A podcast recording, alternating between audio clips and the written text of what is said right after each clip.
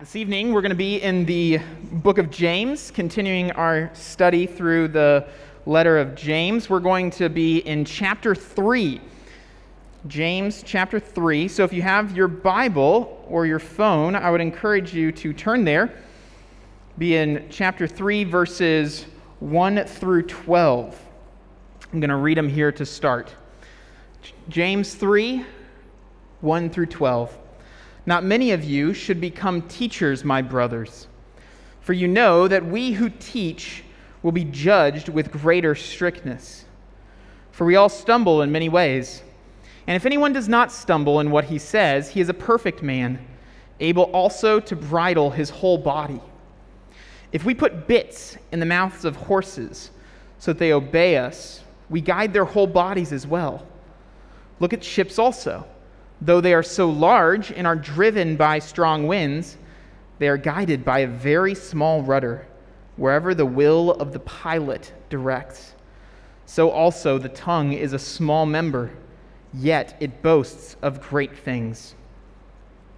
How great a forest is set ablaze by such a small fire, and the tongue is a fire, a world of unrighteousness. The tongue is set among our members, staining the whole body, setting on fire the entire course of life, and set on fire by hell. For every kind of beast and bird and reptile and sea creature can be tamed, and has been tamed by mankind. But no human being can tame the tongue.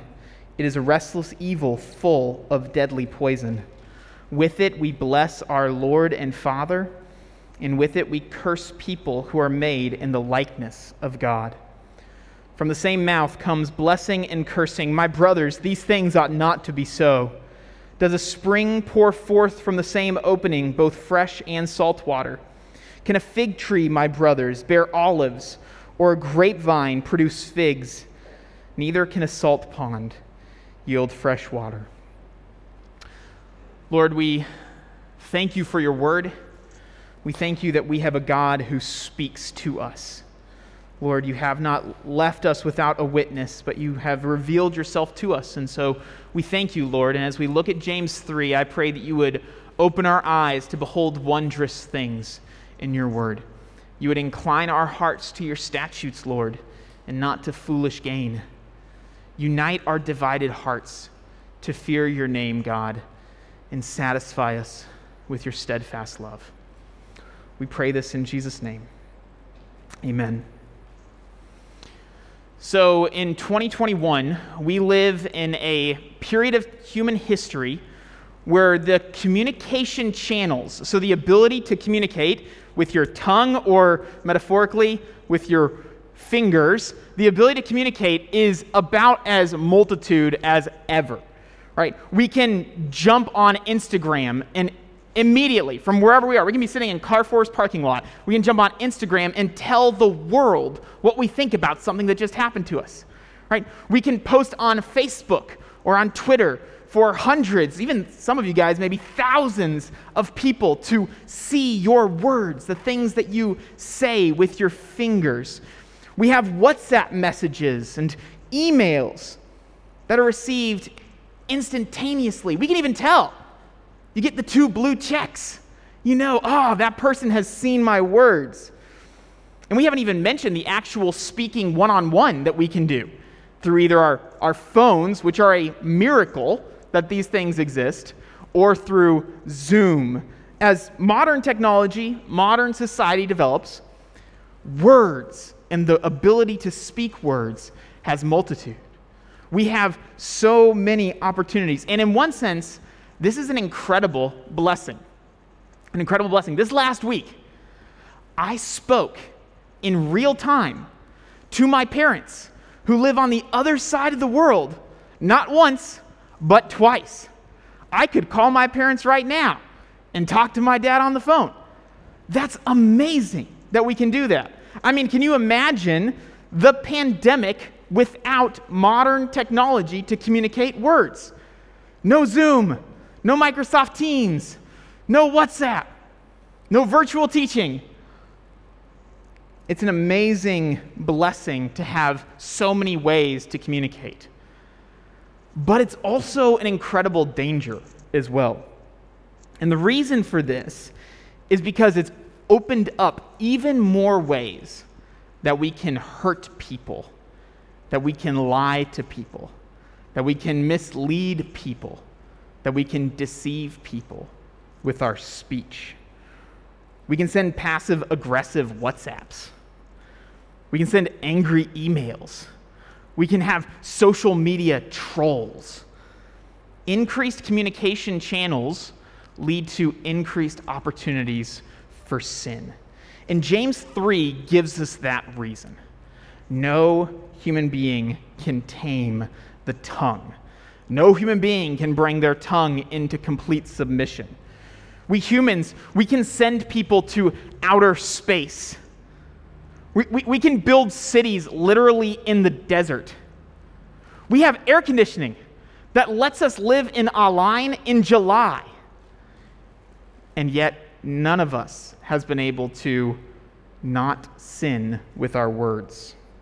As Proverbs 10 puts it, where words are many, transgression is not lacking. More words and more avenues for words means more opportunities for sin. In James 3, what we just read, James speaks about the tongue. When he's talking about the tongue, he's talking about the things that we say.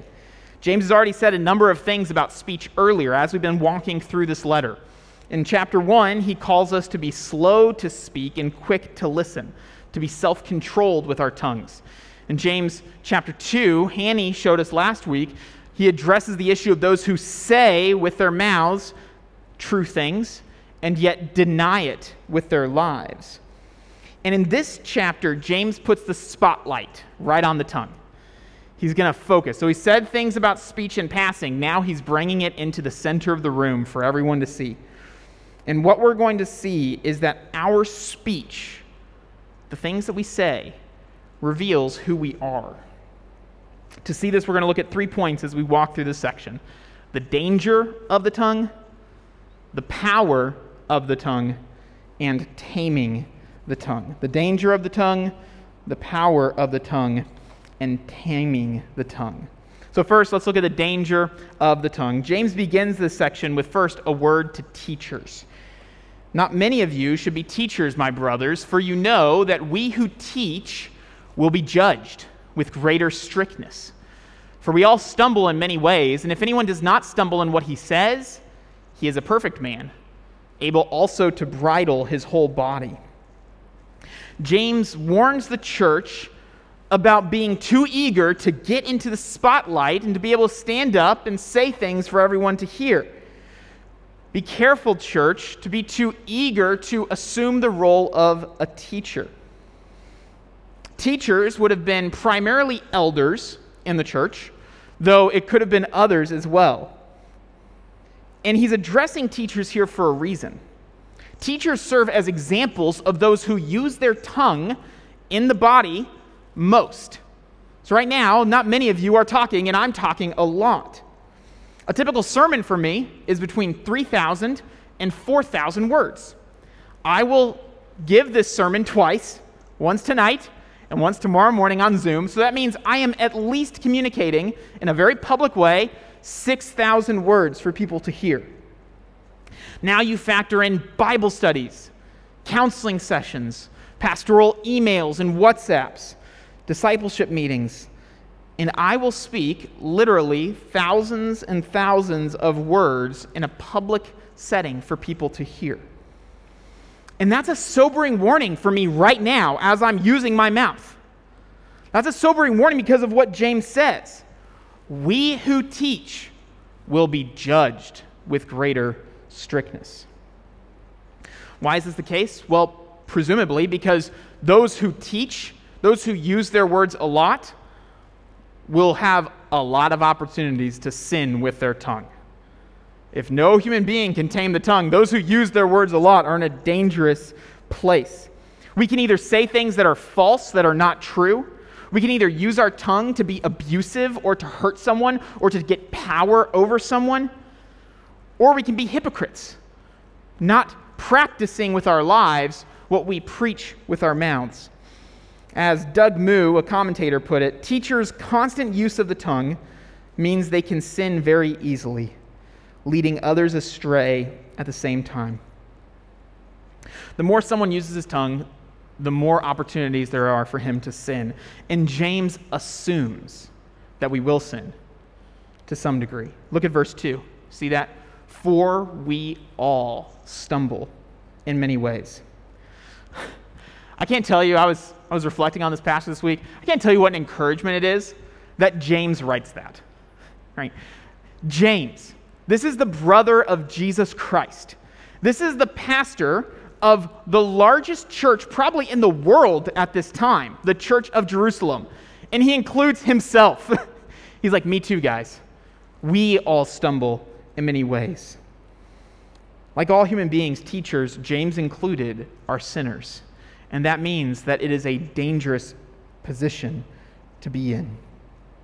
Now, James begins with teachers, but he doesn't, he's not only talking about teachers here. He's using teachers to illustrate a principle that applies to every single one of us. He moves from teachers to talking about all people. We all stumble in many ways those in the pulpit and those in the pew, those on the stage and those in the seats. What this means is the tongue is a danger to us all. There are a few reasons for this. One is that the tongue condemns us. It's dangerous because it condemns us. The word judge, you see it there, where you teach will be judged, could be translated condemned. To condemn means to be shown to be guilty. It means to be shown to be guilty and then given a sentence, a punishment appropriate.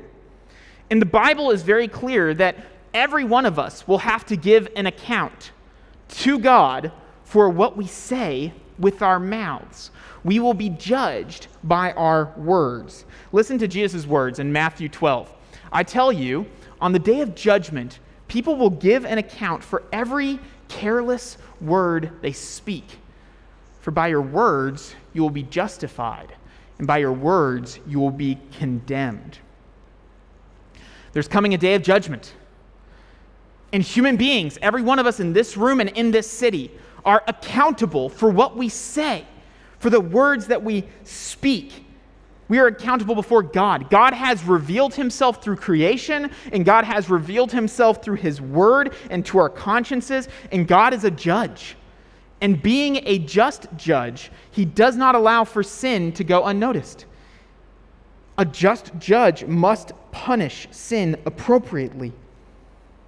And Jesus says in Matthew 12 that one area that we are accountable to God for is our tongues. You may think that words are a small thing. Oh, it was, it was just a word. I was just angry when I said that. I, I didn't mean it. You may think that words are just a small thing, but the Bible doesn't. And God doesn't. Words are very serious. Words communicate our thoughts and our hearts. Words communicate our being. We know each other through the words that we say. Words can be used to build up, words can be used to tear down. How many of us have uttered a passing comment to somebody just hoping that it would ruin their day? Or how many of us have laid in bed at night replaying a conversation in our head that we wish would have gone better because of what someone said to us or what we didn't say? Words have power. Words can be used to lead people to worship God. Words can be used to lead people to worship false gods. God reveals himself through the Word. Jesus is the Word. God creates the universe through the Word. Words matter to God. And our words have the power to condemn us. They do this because they show our imperfection, our imperfection, our, our lacking. We are not perfect people. They show that we don't measure up according to the perfect standard of God's law. And that's true of all of us. Look at verse 7. Every kind of beast and bird and reptile and sea creature can be tamed and has been tamed by mankind, but no human being can tame the tongue. No human being can tame the tongue. Not one of us not one of us tames, not one of us controls, not one of us domesticates our tongues perfectly. We all say with We all sin with our words, we sin with what we say. We say mean things, we say hurtful things, we say deceitful things, we say half truths and falsities. And we show our imperfection and open ourselves up to condemnation. But the tongue is not just dangerous because it condemns us, it also is dangerous because it destroys us or can destroy us. Just listen to the strong language that James uses when he talks about the tongue. How great a forest is set ablaze by such a small fire, and the tongue is a fire, a world of unrighteousness. The tongue is set among our members, staining the whole body, setting on fire the entire course of life, and set on fire by hell. Our tongues are fire, and they have the ability to set our entire bodies on fire. Do you know what a pilot light is? You may not because the UAE is very hot and we don't have furnaces. But a pilot light is a little flame in your furnace or in your water heater or in your fireplace that keeps going at all times. So it's just a teeny tiny little flame. Sometimes you can see it. You can kind of get down on the ground. You see this little blue flame that's going. Gives off no heat whatsoever.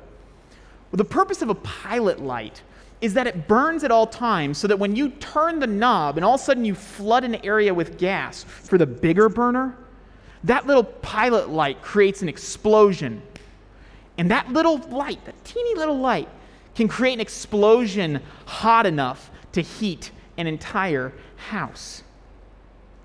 Our tongues, James says, are like little pilot lights that we carry around at all times. They're little fires in our mouths. Sometimes you can't even see it. You might not think it's even burning. But then all of a sudden, you introduce the gas of anger. You feel angry. You introduce a little bit of anger to that pilot light, and boom, you get an explosion of wrath and curses. Or with your tongue, it's burning there, and you introduce the, the fuel of fear of man. You're concerned about what other people are going to say. You didn't follow through when you said that you were going to follow through. And fear of man is there, and what do you do? You lie, you deceit. Or you introduce pride. And that little fire all of a sudden explodes in boasts of arrogance.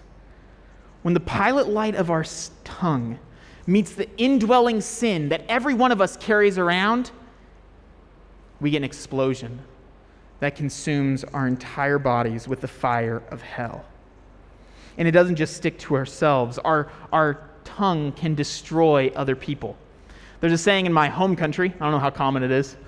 Little kids will say it sticks and stones can break my bones, but words can never hurt me. That is not true at all. As you get older, you realize, man, I would rather take a stick than take a harsh word. Because that stick is going to hurt for a moment and my body will heal. but I will carry that barb with me for the rest of my life sometimes. James describes the tongue as full of deadly poison. Our words can be poisonous barbs that we shoot at people to tear them down. We can tear down a person's reputation in an instant with our words. We slander them, we say something not true, we gossip about them. We ask our friend, hey, did you hear what that person said to me? Boom, reputation destroyed. Our words can lead to emotional distress. Our words can ruin relationships. How many marriages have fallen apart because of words? Our words can destroy. Brothers and sisters, our, our tongues are dangerous. We must never take our words lightly. That's what James is trying to get us to see. We are playing with fire every time that we speak. That's the first point, the danger of the tongue. Let's look at the next point, the power of the tongue. One of the main things that James wants us to see is that this little tiny object in our body is incredibly powerful. It boasts of great things. Verse 5 So also the tongue is a small member, yet it boasts of great things. We've already seen a couple of things that the tongue can do. There's two more that we're going to look at, though. That the tongue has the power to direct and the tongue has the power to reveal. According to James, those who control their tongues, who direct their tongues, can control their whole bodies. And he uses two illustrations to show this.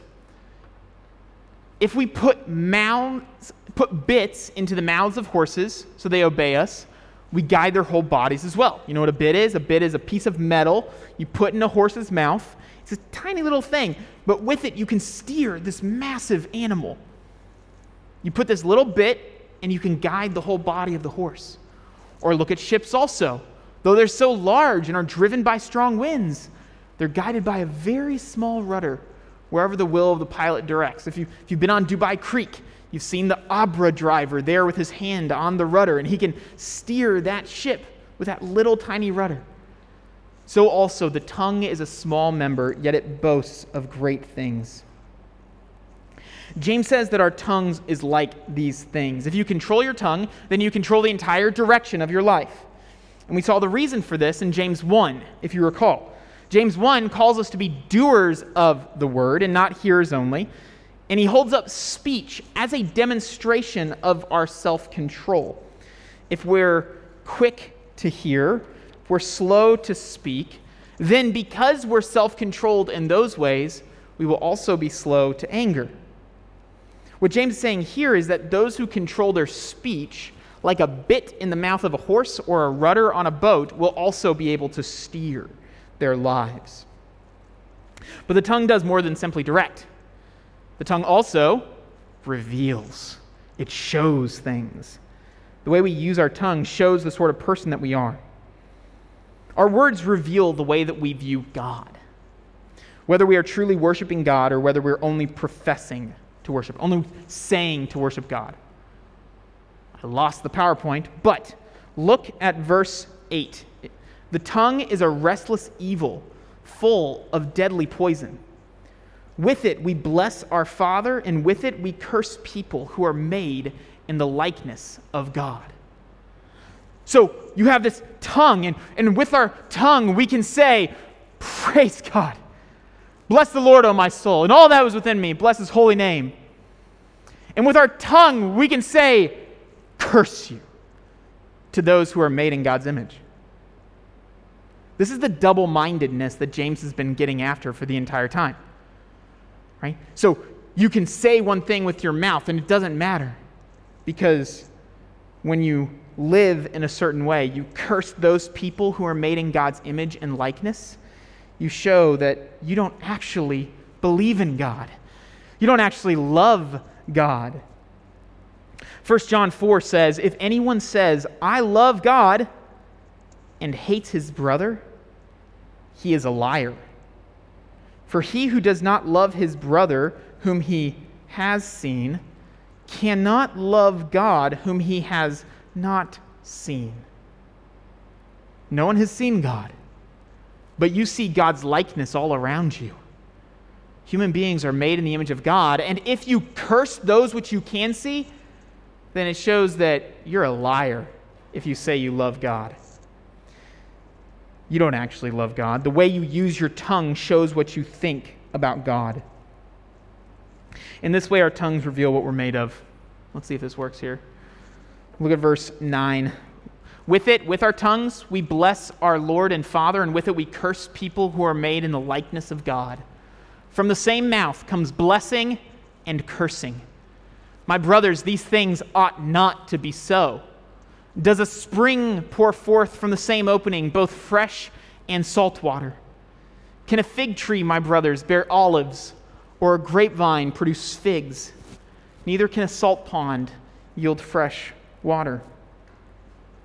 Our tongues don't create who we are, our tongues reveal who we are.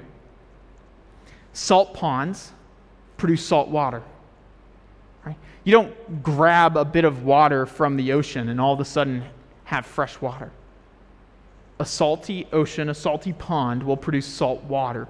Fresh springs will produce fresh water. Fig trees will produce figs. And double minded people will produce venomous speech. Our tongues reveal who we are. Our words tell us about who we are. And according to James, this is bad news. this is really bad news. That's one of the reasons why he writes so strongly about it.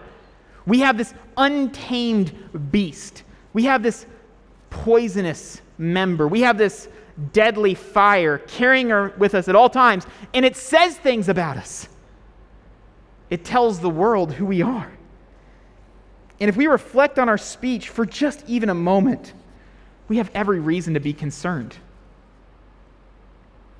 Because not one of us today has gone without sinning with our mouths. Remember what we said earlier? We are all accountable to God for the words that we say, and every one of us deserves to be condemned. Every one of us falls before God. Paul writes about this in Romans 3, drawing from Psalm 140 and Psalm 141. He's quoting the Old Testament here, and listen to what he says. He says, No one is righteous, no, not one. No one understands, no one seeks for God. All have turned aside. Together they have become worthless. No one does good, no, not one. Do you think you've done good? No, you haven't. No one has. And then listen to what Paul says Their throat is an open grave. They use their tongues to deceive. The venom of asps, of snakes, is under their lips. Their mouth is full of curses and bitterness. Their feet are swift to shed blood. There is no fear of God before their eyes. The way humanity speaks, in part, leads Paul to say, No one is righteous. Look at their words. Look at what they say. Look at how they speak. So, what do we do with that? Is it possible for us to tame our tongues? Are we just supposed to fall down and zip up our mouths and never say a word again? This is the final point that we're going to be looking at taming the tongue. The reality is, as human beings, we can't tame our tongues on our own because we can't tame our hearts. Out of the overflow of the heart, the mouth speaks, and we can't control our hearts. We can look back at all the foolish and harsh words that we may have said. We can get and reflect upon the fight that we just had with our friend and think, oh, stupid, why did I say that? I wish I wouldn't have said that. We apologize and they bring something up, and boom, we're at it right again. We can send WhatsApps and feel guilty and feel bad about it and wish to do better, and we will fall and fail over and over again. We will lie, curse, and hurt our brothers and our sisters. Our God demands perfection, and we don't measure up. Even the most holy among us is undone in the presence of God. This past week, I was looking at this passage in our staff meeting with Hanny and Sonny, and Hanny pointed out that this passage reminds him of Isaiah 6. And I think he's exactly right. In Isaiah 6, we have the prophet Isaiah, Old Testament prophet Isaiah, standing before the holy God. Isaiah was God's own prophet, set apart to speak God's word. He ministered with his tongue on God's behalf. Isaiah spoke, and kings trembled. Isaiah wrote and spoke, and promises of God were heard. Threats and warnings were received. He was an ambassador on behalf of the Holy One of Israel. If there was ever anyone who would be able to boast in their tongue, it was Isaiah. If anyone could say, I have speech that is right, it would be Isaiah. And yet, even God's prophet could not stand before God on his own strength. Isaiah 6 in the year that King Uzziah died, I saw the Lord sitting upon a throne. This is Isaiah writing, high and lifted up. And the train of his robe filled the temple. Above him stood the seraphim. Each had six wings. With two he covered his face, two he covered his feet, and with two he flew. Isaiah sees God. And one seraphim called to another and said, Holy, holy, holy is the Lord of hosts. The whole earth is filled with his glory. And the foundations of the threshold shook at the voice of him who called. The house was filled with smoke. And I said, Woe is me. Why? For I am a man of unclean lips. I dwell in the midst of a people of unclean lips. For my eyes have seen the King, the Lord of hosts. Isaiah sees the Lord of angel armies on his throne, and he is ruined. He is undone. This prophet who has spoken God's word immediately recognizes, I have sinned with my mouth. My lips are uncleaned before this holy God. I am accountable for what I say, and I do not stand up. He recognizes that he deserves judgment. He has seen holiness and purity of God, and he knows that he deserves to die. No one is righteous, not even Isaiah. Does Isaiah die, though? No. Isaiah does not die. But he does not die because he has cleaned up his tongue. Isaiah lives because God cleanses his speech through the blood of the sacrifice. One of the seraphim, one of these angels, flew to me, having in his hand a burning coal that was taken from the tongs, with tongs from the altar. This is where the animal would be killed before God and its carcass would be burned. This burning coal taken from the altar, the sacrifice comes, and he touches my mouth and he said, Behold, this has touched your lips. Your guilt is taken away, your sin atoned for. Isaiah's tongue is tamed by God through the blood soaked coal of the altar. This burning coal comes from the altar of the sacrifice where an animal died for Isaiah's sin. And it comes and it touches his lips. His sin is atoned for. He is made clean, not by his own strength, but by the grace of God. And then he is sent out by God to use his tongue faithfully to give grace to those who hear. James says that the man who is able to tame his tongue is a perfect man, able to control his whole body. There's only been one person who has done this, and that is the Lord Jesus Christ. Unlike Isaiah, Jesus can stand before the presence of the Father and not be undone. Jesus can stand before the presence of the Father and say, My hands clean, my lips pure, my speech righteous. He stands on his own two feet perfect. Our status is imperfect. We're with Isaiah. Jesus, perfect. And yet, Jesus lays down his life. He is the sacrifice. He sheds his own blood so that those who have sinned with their mouths and sinned with every part of our being can be forgiven of their sins and can stand with the status of Christ, righteous, pure, perfect before the Father and not be consumed. But like we read earlier in Psalm 100, we can come into the courts of God with thanksgiving. Not because we've done great this last week, but because Christ's status is ours. He is perfect, and we have his perfect status. The burning coal that tames our tongue is soaked with the blood of Christ. We cannot tame our tongues on our own, but through Jesus and through the Spirit of God, we can begin to sound more like Jesus.